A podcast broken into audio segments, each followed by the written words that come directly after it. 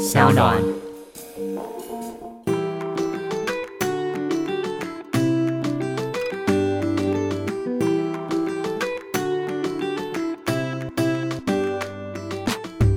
Hello，大家好，欢迎回到 Ivy 爱公威。今天呢，邀请到的是我们的刘品言演员，欢迎你。Hello，大家好，我是刘品言演员。大家好，Ivy 好，你好，我想应该也不需要，就是请演员帮我们介绍了，因为 可以去 Google 我就好了。不用 Google 啊，我觉得应该就是你的名字是深植人心的，就是从包括你的作品啊，然后到现在在演戏剧的方面，都是大家非常。印象很深刻，谢谢。真的，真的，就是虽然我们从小长大的过程当中，嗯嗯嗯，似乎你的青春的时光到现在，全部的时间都是在演艺圈吗？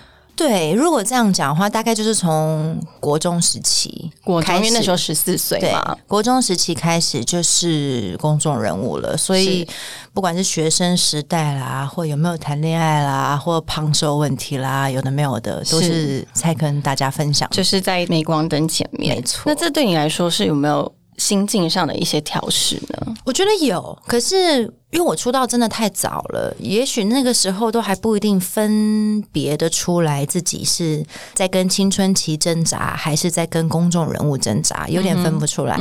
但是因为我的个性就是那种比较怎么讲，很像军官啦，就是每件事情就是什么任务来了，我就是把它接起来，然后把它结束做到就成功了。我就是这种个性的，就是你是一个非常只要有目标一定会达成的人吗？差不多哎、而且我很怕别人告诉你说、这件事情就只有你办得到哦，这句话都超可怕的。这个这个担子实在太重了，是但是你就会接下，我就会把它接下来，多重都接。以前在拍戏的时候，大家都会说啊，你是女主角哎、这件事情就交给你了，就会觉得哇，到底是 到底是要扛什么鬼？到底是有什么在我的肩上？对，就是有这种感觉。但是也因为你这样的个性，其实 push 自己非常多非常好的作品出来。嗯，是，其实我很幸运，是大家都会看到我在努力的样子，所以就会给我更多。要我更努力的角色，我觉得也蛮好的。就每一次不同的角色，就很像有让我重新打造的 feel，就是不管我的个性也好，或者我有时候身形也会有一些变化。是所以就这，样子，这样从年轻到现在下来，好不容易好像有摸出来自己一个感觉，嗯，哼就是在接近三十而立的年纪的时候嘛对但是其实，在回顾，其实你在演艺圈已经走了十八年了，嗯童心的心情跟现在的心情一定完全不一样。是小时候可能分不清楚到底是不是本来就是适合走这一条路嗯的，因为你就是逆来顺受型吗？也不算，对不对？所以也算是兵来将挡，兵来将挡的人。你本来个性就是这样子的嘛？是因为我有一个很天兵的妈妈，啊，对我妈妈就是那种比较乐天的那种。对少女风一点，就是做菜说啊我不会，那我去煲汤好了，就是她就会选择自己比较会做的事，所以其他的她就会觉得有人可以帮她忙就太好，但通常这件事情都会落在我身上。所以人家都说啊，有一个聪明妈妈就会有一个比较笨的女儿，有一个什么都不会的妈妈的话，女儿就会非常非常的十全十美。对，所以现在的妈妈们听好了，所以只要有儿女，不管是儿子还是女儿，就是当一个不太会做事的妈妈就好了。但是如果你今天当妈妈的时候，你也会希望你是这样子的吗？我觉得其实以我的个性来说，我是一个绝对会变成像虎妈啦，或者是管教很严格，或者是心思很细腻、很计较的人。如果对于教育上，对，但是有介于我妈妈是这个样子，我也很希望生一个像我这样的女儿啊。是所以我要学习像我妈这样子的态度。如果有一天对放手嘛变成为人母的时候，嗯我一定放的可厉害，跟放山鸡的放法一样。可是这个是你对自己的期许，对不对？是是这是我的期许对，我知道有时候期许的时候跟现实又是一个拉扯。是啊，那你有没有想象过，如果你今天真的是期许你是一个放山鸡的妈妈，但是你遇到困难的时候，嗯，你要怎么样去要自己真正的放下？比如说，你可能在年轻的时候，你、你有叛逆过吗？当然有，有小时候有叛逆过，但是因为为你妈妈非常的浪漫天真型，对所以她也是让你自己选择。我妈妈其实是天真浪漫之余呢，她也是有公主病在妈妈这个角色上，公主病的妈妈第一次听到、哎，没错，她就是会跟女儿 keep up 傲嘟嘟，就是你怎么这么晚回家啊？你知不知道我在家里真的很无聊哎、什么就是这种闹脾气的，或者说你这么久没有陪我逛街，大概这种都 好可爱哦、可以发生在她身上。我其实跟我妈妈之间的相处真的很像夫妻，我就是老公的那个 part，就是要哄哄她。然后比如说，如果我们一吵架，其实再过两三个小时就会是，那你等下要吃什么？要不要去吃饭？就会和好了。所以我在看我妈妈妈的时候，就会认真去想说，如果有一天我也是母亲的时候，我要用什么样的态度在跟自己的小孩相处？嗯其实刚才说叫妈妈都不要做事是有点夸大了，可是我觉得有同理心跟变成朋友是一个很好的出发点。是因为其实像我妈，她虽然天真跟天然呆是呆，但是她还是有很多是会讲清楚的。嗯比如说规矩来讲，她是会简单清楚的跟你讲自。己的原则，对，还有他自己的原则，或是他真的不允许我做的，比如说不礼貌的事或什么的，他也是蛮凶猛的。是所以他在现场就会纠正我的那一种。所以你小时候有被打过吗？当然打的可厉害了，哎，可是一个梦幻的妈妈，她也会下手，是，而且她下手呢，也因为她天然呆的部分，所以她都不太会使用道具，她都是用自己的手打。哦，所以她自己也痛。是，可是她说这件事情好处就是，当她自己淤青的时候，那也表示我女儿也也淤青了啊，所以她自己就会知道自己的力道在哪里。是对所以等于是妈妈，因为她这样的个性，然后、呃，应该说让你自己会有一点互补的跟他相处。是，嗯没错。哼，所以是不是其实也因为这样子的个性，你在演艺圈的这十八年来，嗯。你也是一个很能够应对演艺圈。很多人都会说演艺圈他会压力大，嗯然后甚至会有一些资深前辈的一些压力。嗯你怎么样去面对这些事情，或是有什么心路历程可以跟我们分享一下？我觉得时代有点不太一样。当时的 Sweetie 就是我们的十几岁的时候，嗯那时候的偶像真的有很多的很辛苦的地方。比如说，其实那时候没有霸凌这两个字，可是我们已经被霸凌了。懂？我们在不知道自。己身在霸凌的环境，是我们也不知道为什么我们要被弄成遗照的样子，我们也不知道为什么我们十几岁出道就要被人家说什么什么娃娃音仔啊，不然呢，那你就十几岁啊，你才不然嘞十四或者是我们也不知道为什么我们的 MV 要被批评，那个不是也是大家的结晶嘛？大家的想法跟创作，所以有很多很多这些负面情绪，当时都真的是不知道怎么消化。嗯嗯，只有心里面想着就是哦，我只需要有一个人或有一个团体跟我有同样的理念，完成这件事情就好了。嗯，所以 Sweetie 是这样走过来的，是一大群人为着一件事情努力，包括我们两个人都是。是说真的，开始感觉到压力是长大了之后。就我中间其实有出国去法国读书了几年，那一阵子真的是学着如何跟自己相处，了解自己到底喜欢的是什么。所以到了那一刻，回到台湾继续做自己的工作的时候，老实说，我才变得比较有主见。嗯，就我才说得出来自己的喜欢跟不喜欢是什么。我这个衣服适合不适合？我这个角色能不能融入，还是不能融入？或者是我这个节目，我我能不能表现的好？我以前是说不出口的，是，我现在才说得出来。所以在那个你在法国留学那个时间是几岁的时候？拍完绿光森林，所以是十八、十九岁之十八、十九。岁，但是正值青春期的时候，是那时候你一个人去读书，就是我太天真了。你你是自己愿意出去，还是被人家陷害？跟你说，这呢，就是也有介于我妈妈是一个浪漫的女性，哦她当时就说，Paris 对，她说你不要去美国啦，你去法国好浪漫啊，所以就就飞了那个地方去。真的对，而且老实说，我前面完全不了解法国，我就是我跟我妈去了一趟 trip，就是真的是走马看花，就是看了一下旅游的那一种就决定好吧，那我下一趟就去读书好了。对我真的太天真了。而且因为他用的语言跟我们完全不一样、哎，是，所以你我本来是学法文的我？本来不是学法文，本来是学日文的。啊，对，所以我到那里还是有报当地的语言学校，所以我还是有在语言学校读了一年。语言学校就读了一年，对然后在那边生活，对，然后在那里四五年有，因为我后来还考了当地的学校。哦，所以其实你在高中毕业到大学时间，你是在法国度过的，对，嗯哼，对。然后那个期间呢，反而让自己成长了很多，嗯，因为其实不是在学校学会了很多东西，其实是在生活上学会了很多一个人生活的状态下，对一个人生活的状态，比如说有些人会最常问我的就是啊，台湾跟法国什么东西什么感觉不一样？嗯，我一开始最会先说的话就是，其实法国人是为了生活而工作，他们不是是。为了工作而生活，嗯所以他们是先把自己的生活过好了，再去补足生活缺少的东西，比如说钱，嗯嗯，或者是我的物资，嗯哼所以他们还是会先把自己的生活过好。我一天要花二十分钟坐在公园看报纸、喂鸽子，那都是他的生活内想要做的事。嗯，从那时候开始，其实你就蛮能够知道心灵的重要性嘛。嗯，还是那时候就是看着他们，觉得不明白为什么台湾人这么努力的赚钱跟工作，但是法国人却不一样。我觉得有一个过程，因为文化上面的差异，我没有那么快搞懂，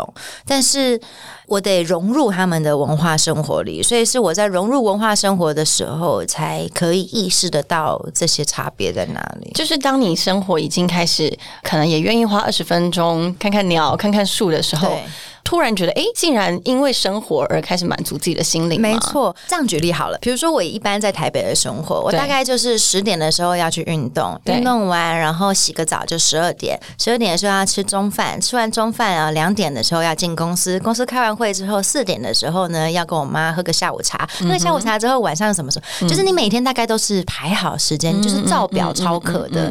其实这些过程里面并不会有太多你自己个人的时间，或者是说你可以松懈的时候。嗯，但是在法国，因为别人的速度没有你快，所以呢，一天你只能决定办一件事。比如说，我今天要去邮哦所局以其寄信，实不是你决定的，是因为那个大环境让你变慢下来。对邮局寄信呢，就会是我可能要坐地铁坐四十分钟 到了市到了市区之后呢，开始排队。到了排队之后呢，还要称重，告诉你说你寄这封信要多少钱。称完之后再排另外一个队，等到你可以寄出的时候，可能就花了四五个小时了。嗯嗯，那这些时间你可能一天只能办一件事，那其他剩下的空闲时间能干嘛呢？只能跟自己相处啦。嗯，所以大家就会开始选择坐公车或者什么在路上散步，走走摊子，看看市景。反正大家也没有办法跟上你的步调。对，我觉得这样听下来，其实那是一个意外的浪漫。你开始愿意接受很多的意外发生在你的生活中，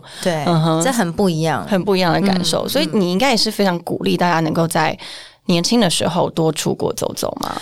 我觉得是，原因是，嗯，大家都在还没有被影响的状态下的时候，都会先习惯自己的舒适圈。嗯哼，我喜欢吃什么，我跟什么朋友相处，或者是我常去哪里，这些都不是别人给你的框架。嗯，可是通常你要自愿性的做一些突破框架的事，都是旅游哦，很奇怪。真的因为像我之前什么失恋啊，或者心情不好，我也是会自己出国去玩的人。就是这个是大家比较自愿突破框架的方式，也许可以从这个方式开始让自己有不同的尝试。因为旅游应该是真的可以让心情有完全不同的转换的一个空间。没，错，我也很常在旅游当中把自己搞得很惨呐、就是比如说最痛苦的事，最痛苦的事就是我某一年失恋，然后我就决定我隔天就要飞离开台湾，嗯，所以呢，我就订了一个飞往日本某处的机票，对。那是一个我从来没有去过的地方。然后在冬天，我一下飞机之后就发觉我真的是我心已打烊。因为你完全带不对衣服，我完全带不不对衣服就算了，他那边已经积雪，厚厚的雪，我身上穿的 一身轻便的球鞋，配着一件哦算是羽绒衣的衣服，是然后跟超重的行李箱，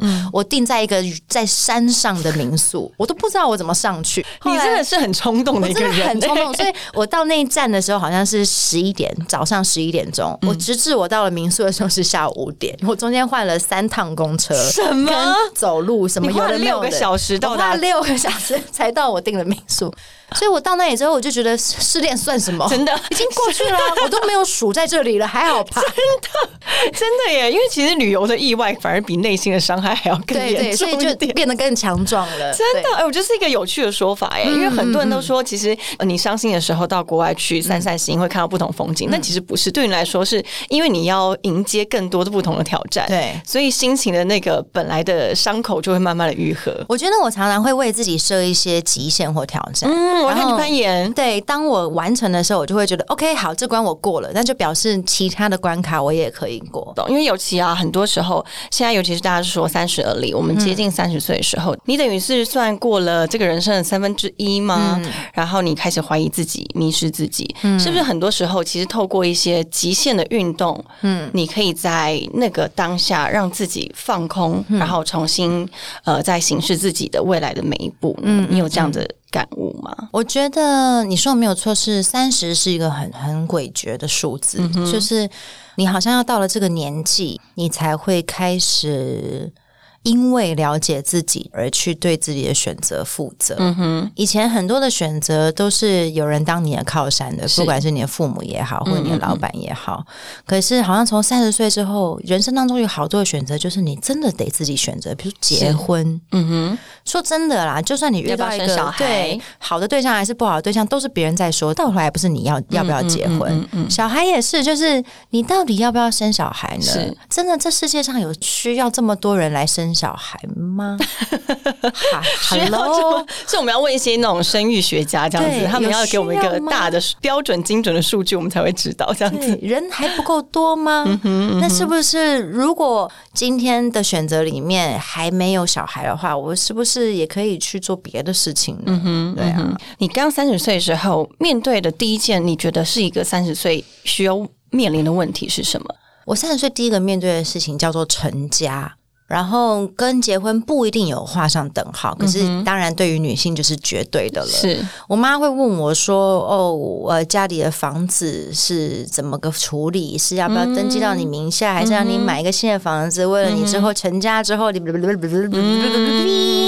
哔，大概就是这样。这时候你就会哦。”原来我已经要开始对这些事情负责了吗？嗯，所以其实出现很多的问号，加上我想，就是所有的听众朋友们应该也有看到，郑仁乔前阵子结婚了，是正值就是过年的时候，所以我回到我妈妈的老家，哇，你说亲戚们吗？因为一定会互相的超精彩的疯狂比怎么样怎么样？对，人家都结婚了，你有妈结婚呐？那你难道没有一丝的想要反抗？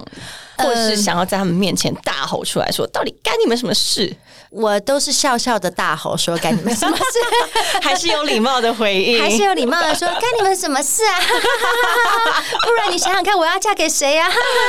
大概是这样委婉的带过，也因为这样就会去思考到底要不要结婚。因为相对对我来讲。结婚不是我一定要做的决定，怎么说呢？曾经我看报道说，你有一个在一起很多年的男朋友，对，但最后没有走到最后，对。但是我相信，在那一段感情的时候，你是认为婚姻是一个终点的吗？呃，是我应该说，我那个时候觉得婚姻的终点来自于等于跟这个男人在一起一辈子。嗯哼，可是婚姻其实。不是这个终点，嗯哼，就老实说，你也不会因为跟这个男人结了婚之后，你们中间的问题就全部的消失。是，其实没有。是，所以如果你们婚姻要长久，好像也是要纠正你们俩之间的问题。嗯嗯。可我们就是在这个状况的时候，开始互相去去了解，去沟通，不是在这个时候是最适合。嗯嗯嗯嗯。对，所以因为我有时候也觉得。呃，很奇怪，为什么两个人喜欢彼此的人一定要结婚才可以永远在一起？对，其实你们能够持续的喜欢对方，你们就是可以在一起一辈子啊！是啊，不需要有婚姻的束缚，因为就算有婚姻的束缚，他不喜欢你，他还是可以离开你。是啊，对，所以我有时候会不明白，为什么婆婆妈妈们觉得你一定要结婚？没错，对不对？所以我觉得结婚这种事情，哈，还是哦两个人来讨论会比较好。是，就是那还是有另一半的意识，还有他的需求，跟你是。不是符合，可是比如说生小孩这件事情，我觉得现在的时代已经开始，我自己就可以决定的事了。对，如果我今天我经济能力够，我爱也够，嗯，我为什么不能？让我自己拥有一个小孩，嗯哼，所以现在如果我以后会有这个需求的话，我可能会现在开始做这些动作安排，对，比如说冻冻卵，或者是去了解，或者是跟人家一起团购冻卵呐。哎，现在有团购冻卵吗？我可以报名一下。你知道我们有一个群组，上面有十三个女生，上面我们都在讨论这个问题。真的，对，就是大概都是差不多这个年纪，三十巴拉巴拉岁。是啊，因为大家坊间就会有一个很惊人耸动的数字，三十五岁之后。后的软就叭叭叭就变成这样，对，这个数字非常的让大家恐慌、欸。嗯，没错，尤其是加上，因为我们拍未来妈妈的时候，其实都会有专业的医生在旁边给我们很多的咨询。你在听那些咨询的时候，你真的会听到如坐针毡、欸，真的，我就开始觉得就在说我没错觉，。他讲一个最让我就是鸡母皮都会爬起来，是他当时嗯告诉我们说，其实我们一出生，我们的卵子有几颗就已经是确定的所以我们是什么时候经期开始，你的卵子就是在逐量减减少它就是再也不会变多了。所以它就是一直不断的逐量减少，到它有一天就没有了。对所以你永远不知道你哪一天会没有。这个好可怕哦，吓死了耶！这真的很可怕哎、对，那为什么精子可以一直不断的再造？对，而且为什么到六十几是不是都还可以？啊六七十都还可以。所以这个我觉得就是先天的不一样，所以我们应该为了自己的不一样，好好去想一下。是，所以你在未来妈妈里面的角色是跟冻卵有关系的吗？未来妈妈里面有三个女人，有我，然后也有郭书瑶，还有张宁。那我们三个女生呢，其实都演不一样的感情状况，跟不一样的社会位置。是在有一些跟 三十岁左右的人的问题一样像我呢，就是介于单身跟在交往之间。是可是呢，我也是一个三十出头岁的女性所以我非常需要为了我自己的人生做点选择。嗯嗯那我又是一个药厂，就是千万年薪的业务。谢谢大家，谢谢，Top sales Thank you，Thank you。所以呢，生活的环境是非常有我的，对不是对？也很紧绷的，压力是大的。在这个时候，我要做什么是对我来说效益最高的选择？是这是我在戏里面讨论的事。但你在戏里面这样的角色，有让你相互的在你的现实生活中有一些反思吗？比如说，你开始觉得开始要做些规划，或者是因为因为我我们还不明白你的剧情是怎么走的嘛，对对对或者是你可能会开始反思着，到底我有没有需要做一些规划呢？嗯，我觉得这个是到时候播出，大家会开始跟着我们一起讨论。不过我很想跟大家说，我觉得在戏里面跟我本人最像的事情，就是我发觉我身边有很多一些姐妹会黏在我身边。对对像瑶瑶她就是黏在我身边她在戏里面也是会叫着我学姐跑来跑去的。所以其实在这个戏当中呢，有很多我觉得很像大家平常生活中很自然的跟闺蜜之间相处的关系，就是我们这三个女人。我其实没有在演这戏，就真的是，嗯对，我相信大家应该可以感觉出来，这就是我们这个时代会遇到的事。是，所以等于是你也是用了自己的决定，然后来协助你在剧中的角色的诠释嘛？是因为我不知道你在剧中最后是选择要不要生小孩，或者要不要结婚，但现在你是会想要生小孩的吗？我是会想要生小孩的我也确实因为演了未来妈妈之后，开始去了解一些冻卵的相关资讯。因为那个遭受医生恐吓以后嘛。呃，对，跟我的群主那十三个女人，我们应该是可以讨论一些团购的部分。我觉得一定可以耶，还是你们就开一间冻卵的那个医哇院？哦 对啊，而且代言还可以轮着十二个月都有的绰绰有余。对呀、我我觉得这样很好，都是由你们来弄就好了，就结。束了啊、就一年的代言就结束了。我觉得这样很棒哎、可是真的很多人他会对于冻卵这件事情会有一个疑虑，嗯，尤其是女性传统的女性，她们会觉得这是一个害羞去说的事情。是你怎么想呢？我也有，就是我其实对于动然的疑虑，还不是只是害不害羞这题而已，是就包括他对于他的什么健康啦、身体啦，是不是每个人都适合啦，还是哪个年纪最适合？我觉得那个都是每个人都要去做一些专业咨询的。嗯，但是。我认为现在这个年代，什么事情都可以聊了，为什么女人这一题不能拿来聊？是，大家就面对吧，好吗？嗯嗯嗯，这等于是一个你在过了三十岁之后，很勇于面对自己的一个状态的心境。对呀、因为冻卵其实就跟皱纹一样，它不过是一个是三十来，一个是五十才来，就这样而已。五十，你的皱纹来的很晚哎、我希望可以撑到那个时候再来。因为真的很多女性啊，她会觉得说，其实当你一旦选择冻卵这一条路的时候，是不是在间接性的承认自己在感情上面，或者是在。选择另外一方面不是这么的成功，有些人他会做这样的比较，或者是给自己的压力。天哪，我各位亲爱的，真的，你们真的是不要闹了，看看我好不好？我就是最佳的代言人啦。你知道很多人他说，大家都不用担心啊，九令还在，你们还怕什么？这句话我是不好说出来了，我怕以后大家说的就是我了。之后就变你是大家的指标，不行啊只要对过年的时候，你都会在大家的餐桌上听到真的，我现在最怕就真的想要生小孩，来，这样我就会又被催下一题了，好不好？真的。可是你是一个可以生小孩但不需要结婚的人吗？我目前是这样想啦，对对对你妈妈也这样认同？我妈妈是，其实是因为我妈妈有这样子的想法，我才开始想这件事情的可能性。哦对，你妈很前卫耶，我妈真的很前卫又浪漫又前卫，好特别哦。真的很有趣。还是因为她非常非常想要帮你照顾孩子，我觉得她的点蛮可爱的，她就是说我其实不在乎你跟谁生小孩，因为那个都是你的小孩，嗯，所以我只是想要。感人哦她说我只是想要你的小孩而已，对所以你自己好好想一想。她说你如果遇到的人不适合走一辈子，那干嘛委屈自己啊？是啊，是是是是。然后但是后面还会丢一句说，但你的小孩我是要的，这样。哎、其实很多时候啊，就是尤其是单亲妈妈，如果你背后有家人支持，那个帮助是非常非常大的，心灵上的支持也是。所以可能也是因为有你妈妈这句话，你真的对于这件事情有在做思考，对不对？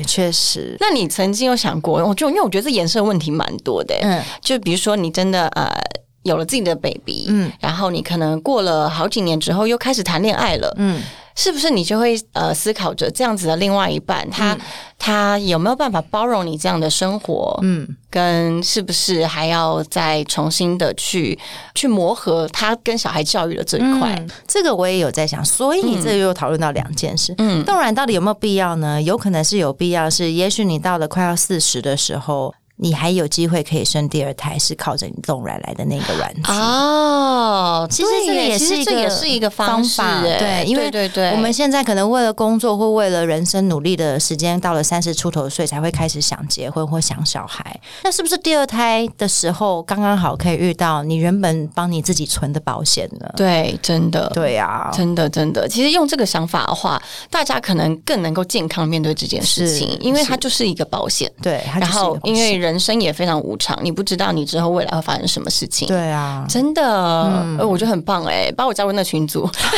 十四个人，我觉得要去 跟跟那个公司谈。我觉得你拜托你就去谈吧。对，我觉得谈一个冻卵团购。团购价，我觉得现在听众应该会在下面留言说我也要。哎、可是我想要知道现在冻卵价可以讲吗？冻卵价格大概多少？哦不能讲是不是？这是机密大概三十左右。哦对，三十左右一个流程。这跟我们说一下，什么时候这一部《未来妈妈》会出演呢？好的，各位亲爱的朋友们，我们在十一月六号每周五的晚上十点，三立电视台《未来妈妈》就要跟大家见面喽。好期待哦！里面全部都是关于女性在接近三十岁之后，不同的职位、不同的心境会遇到的问题吧？没错，没错。嗯哼，那在里面你自己最想跟大家分享的是哪一段？你在演的这一部分里面，我觉得最想跟大家分享的是，其实女人呐、不管在哪一个职位，或者是生命中哪一个位置，你是妈妈也好，女儿也好，女人也好，女朋友也好。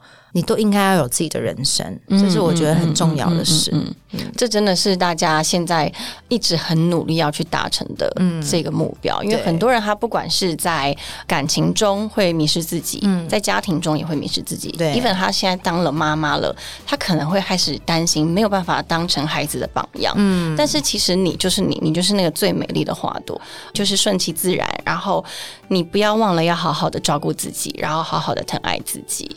好，今天非常非常的开心，我们邀请到妍妍，谢谢大家，谢谢大家，大家记得要收看《未来妈妈》，我们下次见，拜拜。